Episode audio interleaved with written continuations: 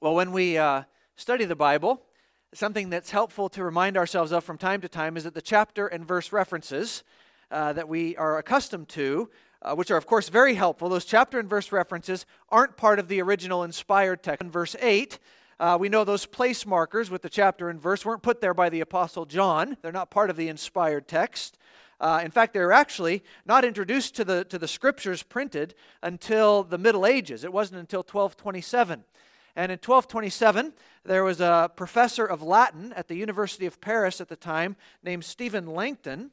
Uh, who put these chapter and verse divisions in the Bible in order to, to assist his students with the study of, of, of, the Bible. Obviously, it's a very practical and educational addition to put these, these in so that we can find places together in our Bibles. The divisions were helpful, and the divisions have stuck. Uh, we still have them in our English Bibles.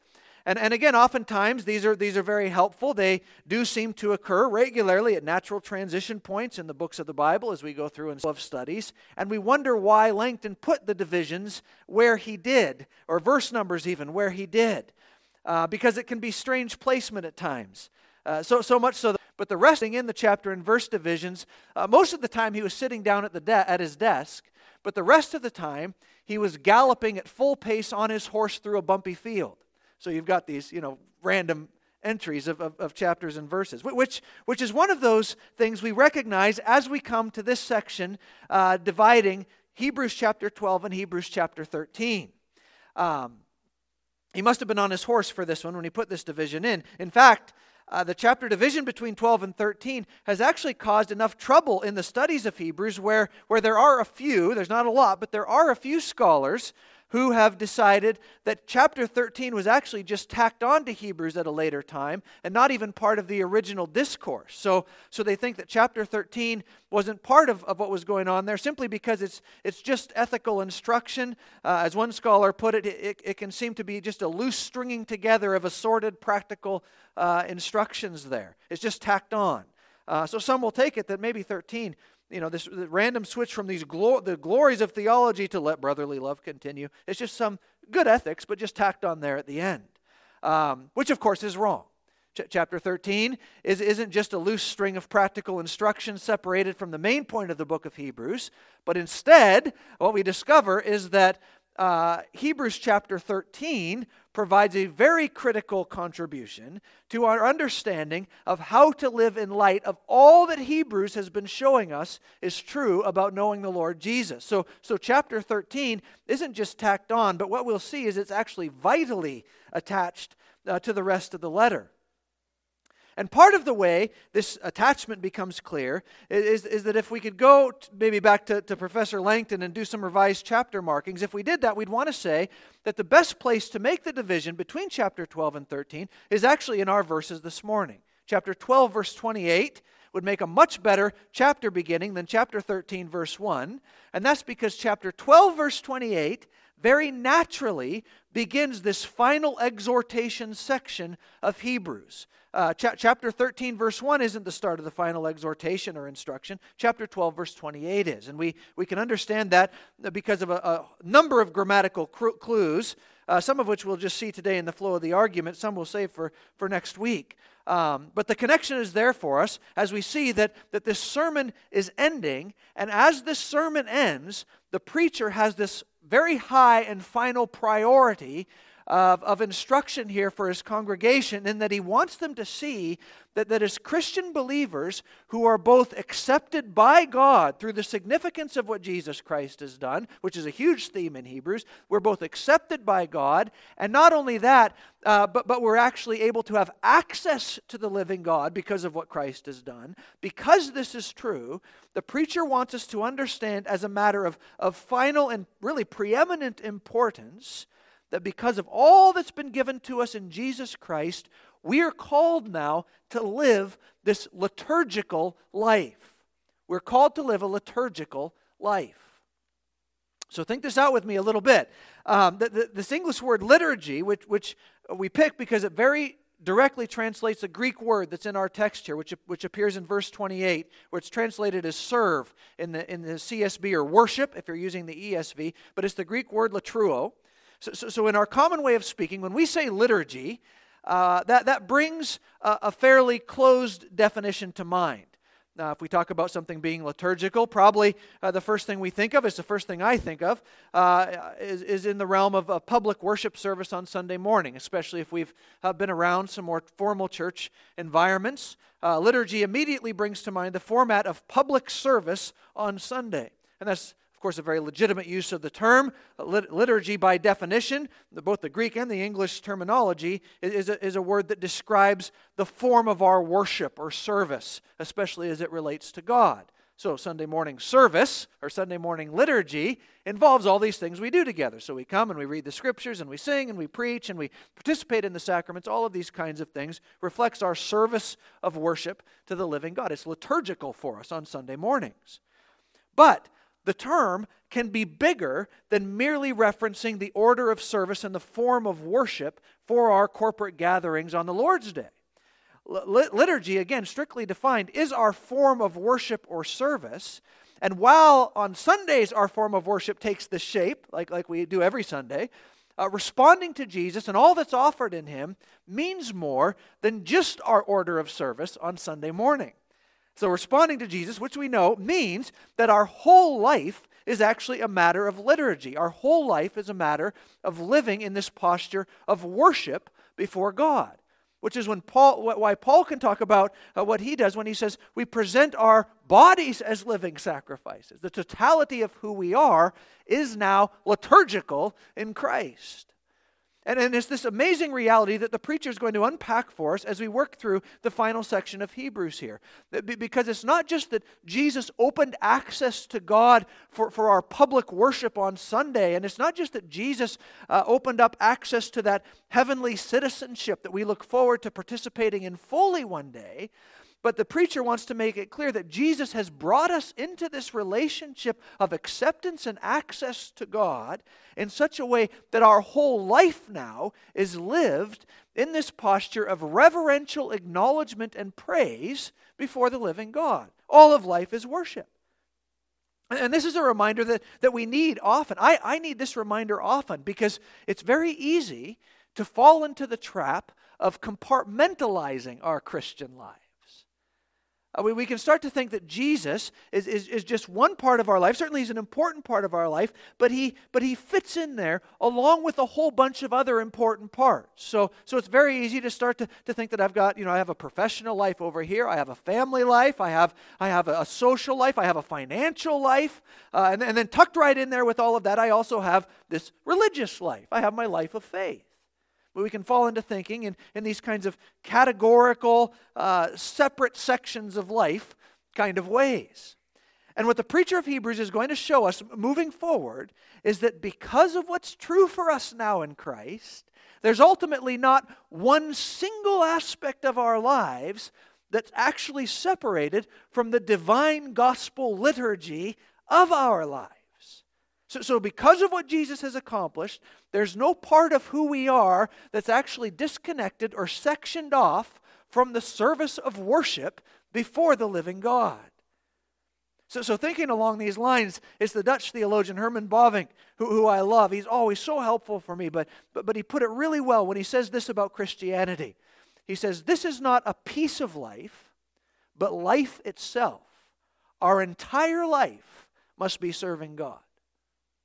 And, and that's no small thing to wrap our minds around. That, that, that's a truth that takes some work to understand. We, we, we start asking the question what does it mean, for example, for my work life to be conducted in such a way as, as, as to reflect the worship of the living God? Well, what does it mean for my family and social and financial life? To be formed in such a way that it reflects liturgical worship, that it reflects a form of service before the living God. How do we think well about living this liturgical life in response to all that's been done for us in Christ? And it's this kind of question that the preacher of Hebrews begins to address very directly in this last portion of Hebrews as we finish the letter, really up through the benediction of chapter 13. And, and it's what we start in on this morning uh, as, as we recognize the real beginning of this final exhortation section begins with that therefore, that conclusion word there that, that we have in verse 28. Uh, so, today we're going to focus on verses 28 and 29. We'll spill over into chapter 13 just a little bit to get context. But, but in our verses today, what, what we're going to see is that the preacher is laying the groundwork. He's going to work it out more later on. But right now, he's laying the groundwork for our liturgical life. He's giving us a foundational framework that we need if we're going to think about the totality of our life as lived in the worship of God. So, so we're going to go through these verses this morning, and, and we'll work out we'll work out a statement as we go, um, and and we'll just we'll just do it piece by piece. So, uh, if you look at verse 28, first of all, we'll take the first part of it uh, there, where the preacher gives us a critical truth. He tells us first of all that we are receiving an unshakable kingdom. So we're receiving an unshakable kingdom, uh, which is what he says there. Therefore, since we're receiving this kingdom that cannot be shaken.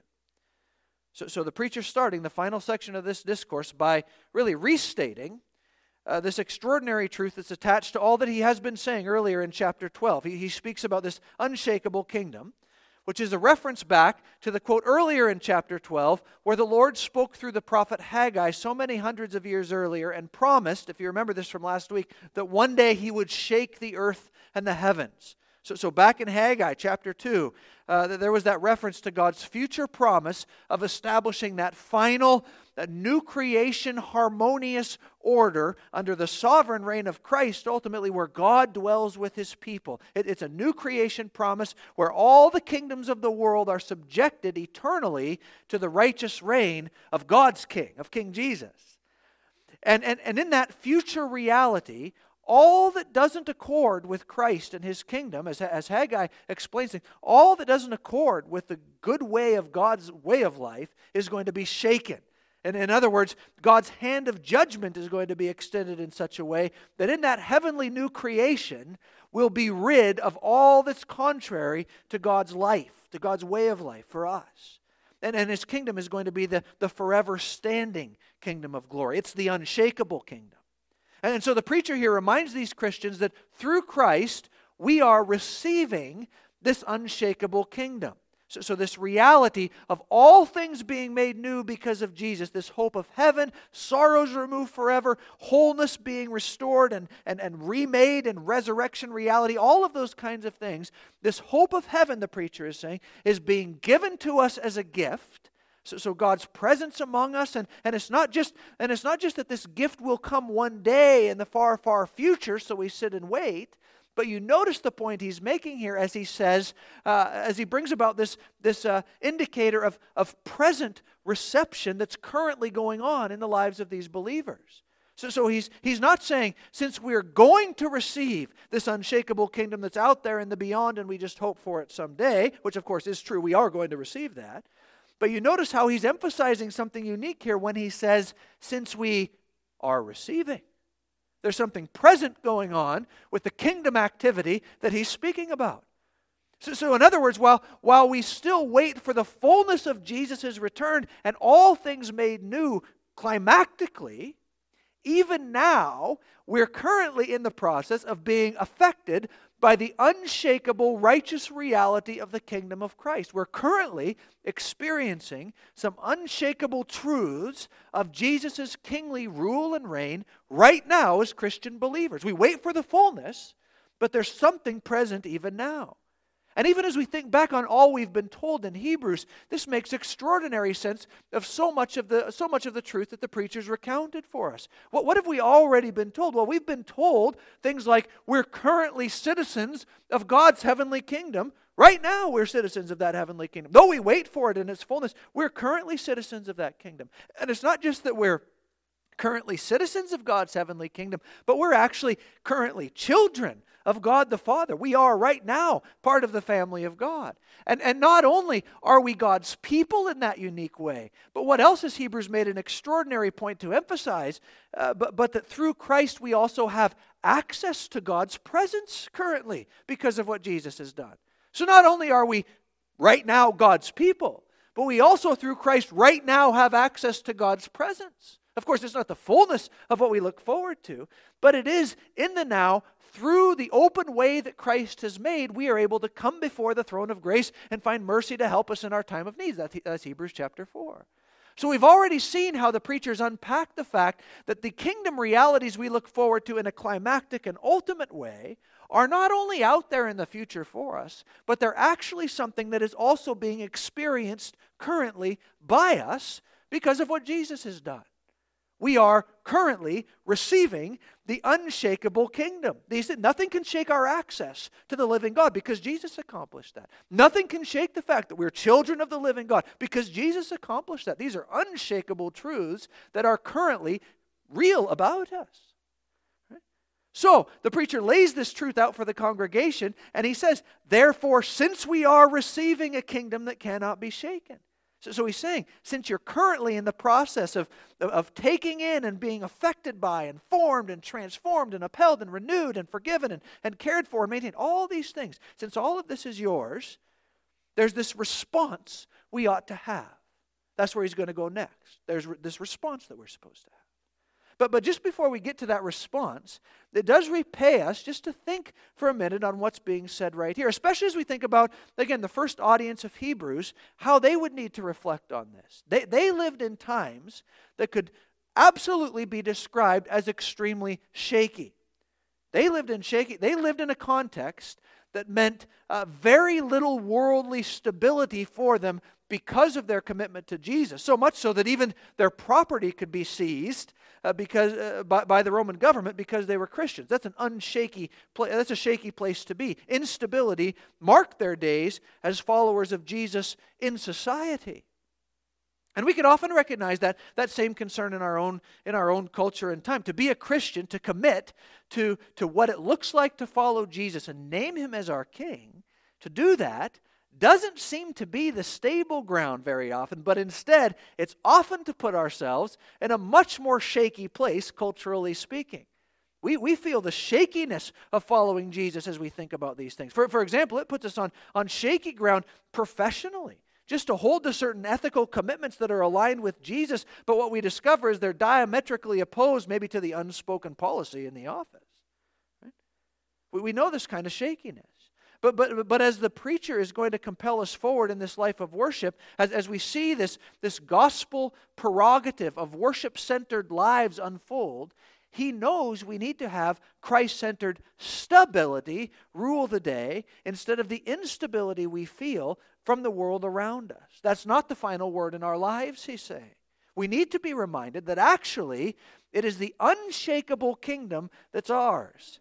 What, what, what, seems sturdy now, if we were to just make a list, what seems so sturdy socially and culturally and even personally sometimes, what seems so sturdy now is going to one day bump up against the fact that God will return and do the shaking, and all that's contrary to his perfection and holiness and justice and goodness and truth, all that's contrary to that will be shaken and crumbled. These things that right now seem so high and sturdy and immovable, the ethics or lack thereof, the, the, the ambitions, the hubris of humanity, the, the self satisfied sense of, of doing what I want and demanding support for how I feel, all that's going to come tumbling down. Because these things we see in the world around us, though they appear so sturdy, ultimately they're not attached to the preeminent king of the unshakable kingdom. But the preacher says, You are. You're attached to him. He's your king. This unshakable kingdom is yours. Since we are receiving a kingdom that cannot be shaken, he's going to say this impacts everything. Now, not just in the future in terms of our hope, but this impacts how we're living in the now. And, and, so, and so we ask ourselves, well, what, what, is the, what is the impact of receiving this kingdom as we live in the now? What, what ought this to do to us? He says, since, since we have this, okay, so what is, what, what is the outworking of that? Because this is ours, well, how does that affect us? And, and he goes on next to say that, that in verse 28 that since we're receiving this kingdom that, that can't be shaken, this actually compels a response of gratitude. A response of gratitude. You see that there in the text. Since we are receiving a kingdom that cannot be shaken, let us be thankful. Thankful. It's a call to live a life of gratitude, which is a, which is a very significant point for our consideration just based on all we know about the first audience of Hebrews. What has their life been marked by since they started following Jesus?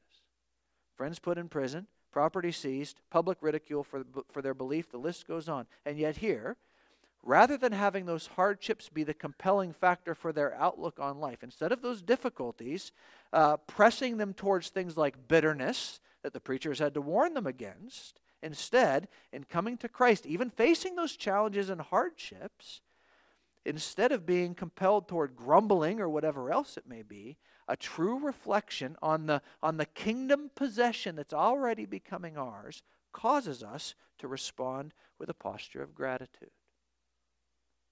You see, what the preacher is doing here is, and once again, he's just helping us lift our eyes beyond the pressure of the now that we face in this world and set that in the context of Christ's lordship over all things. He's helping us lift our eyes beyond the pressure of the now to see the privilege that's ours both now and forever through Jesus. And as we're brought to see that, we're compelled to be thankful people. There's eternal life in the presence of the living God is ours now and in the future. He's been talking about that at length because of what Jesus accomplished. And even now, as the pressure builds, he's saying, in effect, to this first audience, even now, we have this great high priest who knows what it's like to endure these things. Remember, he can identify with us. And not only that, but he's the one who can make a way for us to, to persevere in these things. There's present mercy, there's future life. This is what's ours in the gift of the kingdom of God. And as a result, we're not growing grumbly, we're not bitter, but we're thankful.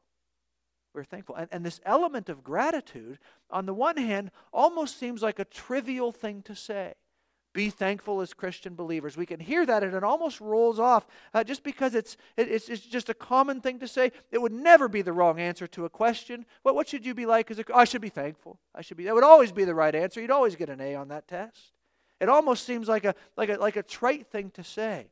But as we reflect on it, not just as, a, as we think about it from Hebrews, but even across the scriptures, we, we must understand that gratitude isn't just one virtue among others that mark out what, it's me, what it means to have a heart turned toward Jesus. So, so it's not just uh, one, one thing in a list, but actually what we discover is this gratitude element is central to our living lives of faith. This, this thankful heart that we're called to have is actually one of the most main things that defines our posture of heart before the living God as people who have been saved by Jesus. Gratitude.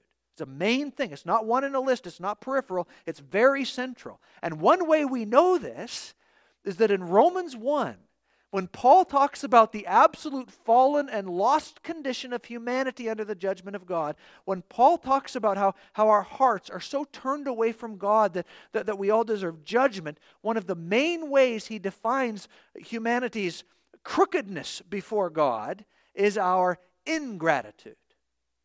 Remember that from Romans 1? If we were to sit down with the Apostle Paul over coffee and say, Listen, Paul, uh, I'm so glad we, get a, we have this chance to, to talk together. Could you just sum up the human condition under God in a sentence. That would really be helpful for me if you could just sum that up. He would say to us Romans 1:21, though humanity knew God, they did not glorify him as God or show gratitude. They did not give thanks to him as God. So, so you see, right at the root of what it means to be contrary to God is to live a life not acknowledging that God Himself is the giver of all good things. That is right at the root of what it means to be contrary to God. Not being thankful to God for all He gives. That belief that, that whatever I have, I made, I deserve, I want, I make, or I must get others to get it for me. It's me, us, humanity. No vertical praise God from whom all blessings flow, but instead it's ingratitude, which, which is, in, in its essence, the center of sin. No thanksgiving to God for the very breath in my mouth which was Eve's problem in the garden, which we could work out at length, isn't it? Look at all that God has given. What does she want? The one thing that He said she wasn't supposed to touch. She wasn't full with, of gratitude, but it was ingratitude. I want this one thing, even though I've been given this paradise around me. Ingratitude. And, and so, what is the center of our lives now, having been made new in Christ? What's right at the center? Gratitude. The very opposite of that. We're living lives that are moved by all that Christ has done in order eh, in such a way that we have this posture of continual thankfulness before the living God for all that's offered to us in Christ. Thankfulness now rules our day as those who Hebrews makes clear we're new covenant believers. Our hearts have been made new, and the outworking of that is now this posture of thanksgiving. So, so, at the very center of all our living is the reality that we're being brought into this eternal, unshakable kingdom of God through Christ, the, the new creation, uh, heavenly city of Zion, as Hebrews talks about it, that rest that we look forward to forever. But at our very core, our response to all of that is gratitude, which is the definitive quality of a Christian believer which we know just experientially. You, you, look, look around for somebody who's growing in Christ. What are they going to be like when you sit with somebody who's really flourishing as a growing Christian believer? Are they going to talk about all the things that are wrong in their life, or are they going to talk about all the things they're thankful for? They're going to talk about all the things they're thankful for. And what about somebody who's growing, you know, just by degrees a little bit more sour and sour toward Jesus? What's going to mark out that sourness in their life? Is it going to be thanksgiving? No. No, it's going to be grumbling about these other things that are going on in their life. Thanksgiving is going to go away, and grumbling is going to come up. Right? Again, the Apostle Paul in 1 Thessalonians 5, what does he say? Give thanks in everything. Thanks is right at the center. Gratitude toward God because of all that He's secured for us through Jesus is the high ruling ethos of our hearts. Nothing can remove us from Christ's love. And on the darkest days, things may be extremely heavy and no light may seem to be going on, but still gratitude centers me in thankfulness rather than bitterness, knowing what is actually unshakable for me. All that Christ has given and will give. So, so we have the unshakable kingdom. What is the response to that? Our lives are marked by gratitude. And, and we're going to be working this out more practically as we go on in the next section. But, but, but I stopped here in my studies for just a second going through this because it's a convicting place to come to, just to be able to think through this well. Ask myself the question Am I a thankful person? Are you a thankful person? If, if, if my days are going in ways I don't like, is my first order of business complaint?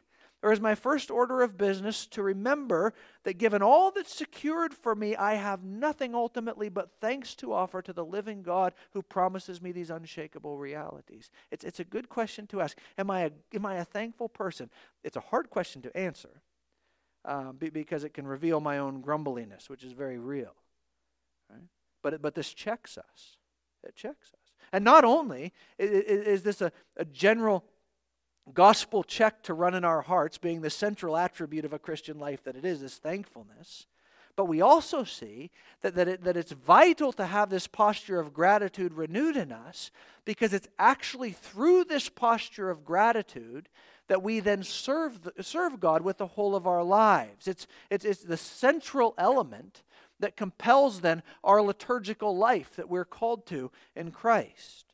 So, so if we're just putting together what the preacher's saying here in these verses so far, he's told us we, we have this unshakable kingdom, and that compels us to, to respond in gratitude. And then now, in the rest of almost the rest of verse 28, we, we see that it's through this posture of gratitude that we serve God acceptably. It's through gratitude now that we serve God acceptably.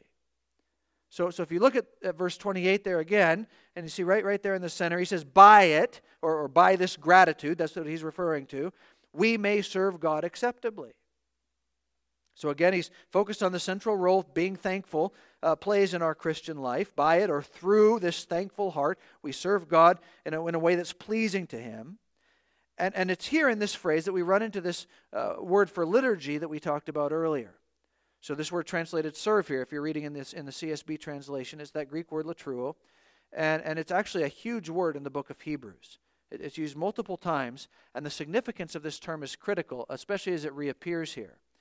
Because almost every time the preacher uses the term, and he does so, uh, you could, if you want to look these up later, chapter 8, verse 5, 9, verse 9, 10, verse 2, and then again later on in chapter 13, the preacher uses the word a number of times to talk about how the old covenant system could never really purify us for true latreuo, for true worship of the living God. That old covenant system with its priests and sacrifices, it was never able to provide what was necessary for us to fully express and be acceptable before God in, in, in, the, in the liturgizing of our lives before Him, in the, in the full worship of Him with our whole life. So, all through Hebrews, this word appears in a fairly negative way, emphasizing that there can be no truly purified and acceptable liturgical living before God through the old covenant system.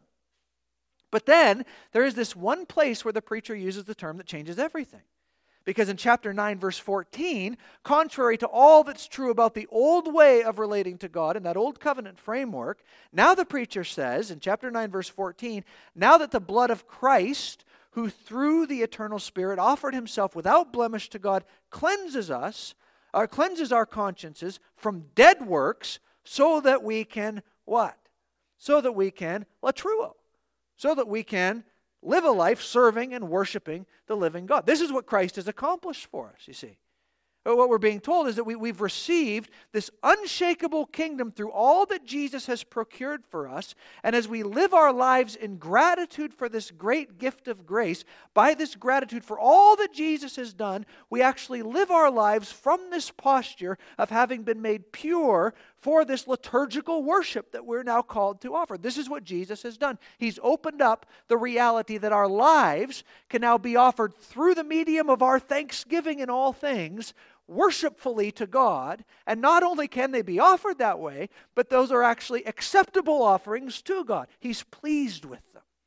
They're not, they're not insufficient like the old system was, but these are now the full expressions of worship that God Himself uh, accepts, that He's pleased with. And, and so we see that it's through this posture of thanksgiving to God for salvation in Christ that we exercise the true liturgy of the life of faith, the true life of worship before Him, which again translates to everything in life. And this is why, at least thematically, there's grammatically, which we'll talk more about next week, but thematically, this is why the rest of chapter 13 connects so directly to all that the preacher's been saying here.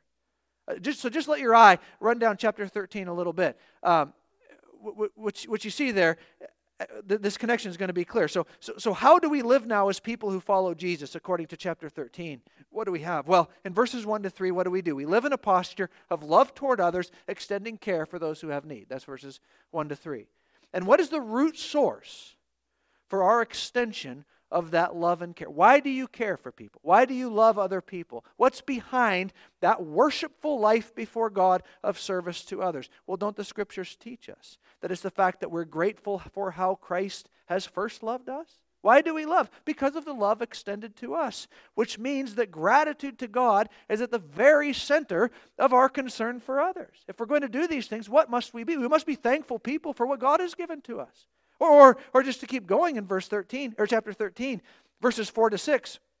What's our, our posture of heart that allows us to live a satisfied life in our marriages, free from sexual infidelity, free from the love of money? What is it that keeps us in a state of contentment? It's that we have the hope of all that's ours in Christ isn't it? The gratitude we have for that. The lust of the flesh, the love of money hold nothing on the glories of the eternal kingdom. So when we're grateful for the eternal realities uh, that have been purchased for us by Christ, as we truly, genuinely, under the Word of God and in the, with the help of the Holy Spirit, meditate on those things, temptations that are contrary to Jesus pale, and we live a life of acceptable service before God. Gratitude. When something uh, comes into our hearts and we feel like, oh, I need this so badly, it is amazing the gospel medicine that can occur in our hearts when we step back from that thing and just say, I'm going to make a list of all the glorious things that God has provided for me, both materially and eternally. And as we do that, it is amazing how that dampens the discontentment that was starting to rise up. Thankfulness. So, so through thanksgiving in our lives Everything from, from hospitality to sexual fidelity to, to contentment financially through thanksgiving for what God has provided, dissatisfaction is removed, and our lives become a liturgy. Our whole life becomes a form of service to the living God. And it's something that we're going to unpack in much more detail as we get to all the pieces of chapter 13. But we see how this is so crucial in terms of the preacher's conclusion and how all of this is connected. So we put this together again and we see through Jesus, we're receiving this unshakable kingdom. So, so an eternity of hope is ours. Even now, grace is there for our present perseverance. We have these realities currently being applied to us. Through Jesus, we are receiving an unshakable kingdom. And this great gift compels a response of gratitude. We're consumed, not, not with bitterness or discontent as Christ's people, but instead we're consumed with thanksgiving because this unshakable kingdom is ours. How could we be anything but thankful? And from this posture of gratitude, our life becomes a liturgy. It's a form of worship before the living God, where, love and purity and contentment rule the day. And in those things, what happens? But the Lord takes great pleasure as He sees the fruit of the newness that Jesus has purchased for us manifesting in our lives in these ways. It brings Him glory, it brings Him honor, it makes Him happy and pleased. It's acceptable. And then, in, in all this, there, there's also an additional attitude that pervades our thankful lives of worship. And we'll just finish quickly with this, but this is something we don't want to miss. And, and we don't want to miss it because the preacher of Hebrews, we, we, we know him well now. And we know him to be a preacher of extraordinary grace, extraordinary joy, extraordinary rest and peace in the Lord Jesus Christ but he's never a preacher of those things with any level of flippancy. Everything is serious about these things. He doesn't take any of it lightly. This life of worship we offer is not one that is to presume upon the grace of God. Oh, he'll be gracious, everything's fine. But, but instead, it reflects a life lived in reverential awe before God, knowing full well what? God is a consuming fire. We live thankful that He's ours, and we live knowing that He is not a God of flippant kindness, but a God of deep grace who will not stand for the rejection of His Son, the King. He's God and we're not. He's master, sovereign, king, Lord of hosts. We're weak and we're needy. And so we live before Him with grateful hearts, knowing all the while that He is the just judge and final conqueror. He's not to be trifled with, He is to be trembled before. So, no cheap grace, no presuming on His kindness. Don't forget, He, he is the consuming fire toward His adversaries. The, the, the attitude, or at least the posture of heart, is reflected uh, just what he's talking about here. It's reflected so much in, in the character Jill's encounter with Aslan in the Chronicles of Narnia. You remember that in the silver chair? Um, where, where Jill, she gets into Narnia. She's really thirsty. She finds this stream, or she starts to hear it and kind of follow it, and she finally finds it.